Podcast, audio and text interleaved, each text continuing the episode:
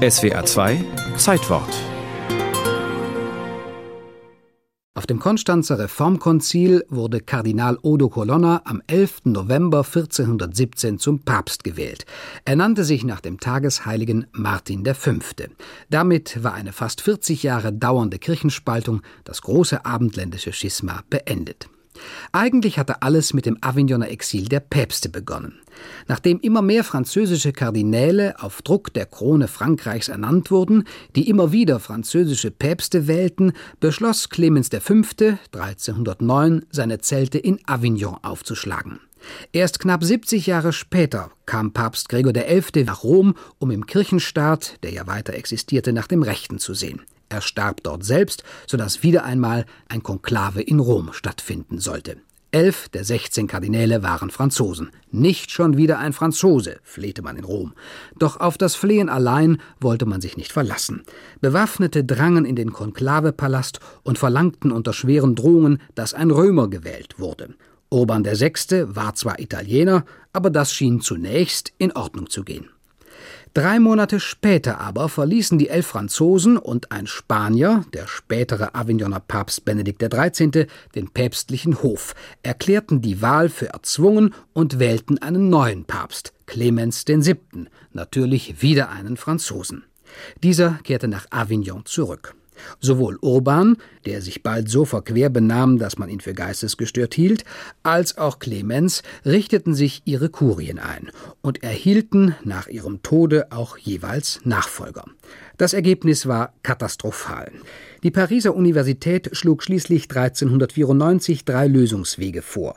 Die freiwillige Abdankung beider Päpste, deren Unterwerfung unter ein Schiedsgericht oder aber die Entscheidung durch ein allgemeines Konzil.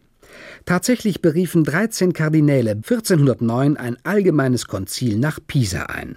Dort versammelten sich fast 100 Bischöfe, über weitere 100 schickten Vertreter, ferner über 200 Bevollmächtigte von Äbten, Domkapiteln und Universitäten. Und die beiden Päpste wurden zu Heretikern erklärt, abgesetzt und ein neuer Papst gewählt, der aber bald starb. Ihm folgte der problematische Johannes der 23. Nun war das Desaster perfekt. Weder der römische noch der Avignoner Papst akzeptierten die Absetzung. Durch eine wundersame Papstvermehrung hatte die Kirche nun derer drei. Der deutsche König Siegmund drängte auf ein neues Konzil. Es wurde in Konstanz eröffnet. Johannes hoffte erneut bestätigt zu werden. Im Konzil aber gewann man den Eindruck, dass die Einheit der Kirche nur wiederherzustellen sei, wenn alle drei Päpste abdankten.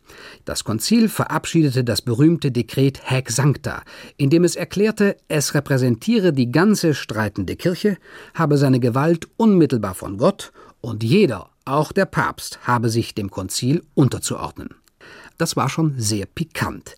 Aber was hätte man denn als Kirche sonst tun sollen?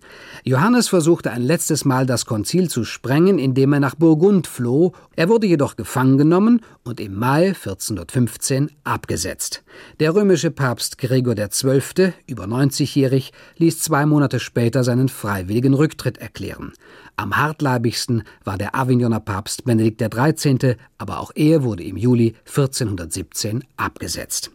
Nachdem das Konstanzer Konzil quasi nebenher noch Jan Hus den Prozess gemacht hatte, wurde schließlich im Konstanzer Kaufhaus am 9. November 1417 Odo Colonna von 26 Kardinälen und je sechs Abgeordneten aus jeder der fünf Nationen in einem äußerst komplizierten Wahlverfahren als Martin V.